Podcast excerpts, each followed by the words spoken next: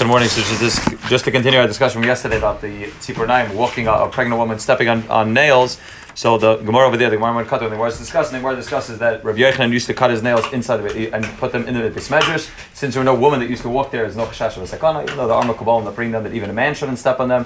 But Peel Lachan is the way the Gemara cut this before. A man's allowed to step on the nails, and therefore we put them in a place. And where it says, ah, you should be chayshish that maybe going to move from the bismedrash outside outside the street. So Gemara says, Kiva Deshtani once they move from the beis medrash, once they move from the place that they fell somewhere else, then there's no ruach ra, then for some reason that it's not able to be mazik a woman, and it's not going to be an issue. And there was a bachalikas the exactly how far it needs to move in order for it not to be an issue. The priest, the, the uh, Prisha learns that it needs to move out, it needs to move, as long as it moves from the place that it fell, which means it falls right on the floor, and you sweep them up, even if you just sweep them to a different part of the room, it would be fine if a woman steps in it. It wouldn't be a chashash of a sakana. However, the Eli Rabba learns that it needs to move to a total, it needs to move outside of the beis medrash, outside of that, I'm sorry, outside of the room that it fell in. It's not enough to just move from the place that it fell.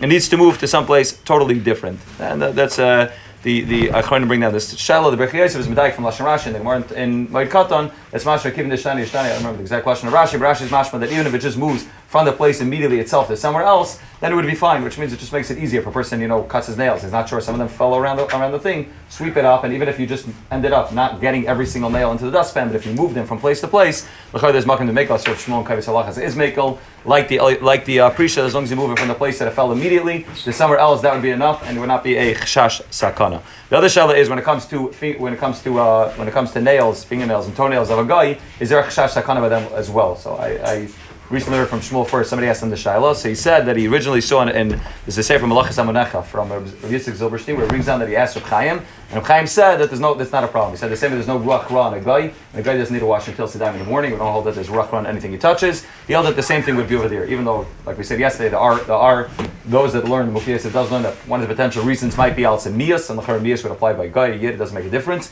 However, he, Rav Chaim originally said that it shouldn't be an issue, and therefore he said it was fine. However, Shmuel Fuerst said that he found in other places that Rav Chaim was like a chayzer, and like asked Rav Chaim, and, and he said, yeah, he was chayzer on what he said originally, and he held that there would be an issue on, on nails of a guy as well, and it would also be a sakana. Even if you held that it wouldn't be an issue, so Shmuel Fuerst just spoke out that even if you held that it was right, let's say a woman wants to get a manicure, or a pregnant woman wants to get a manicure, and she wants to go into a place where there's mostly guyim.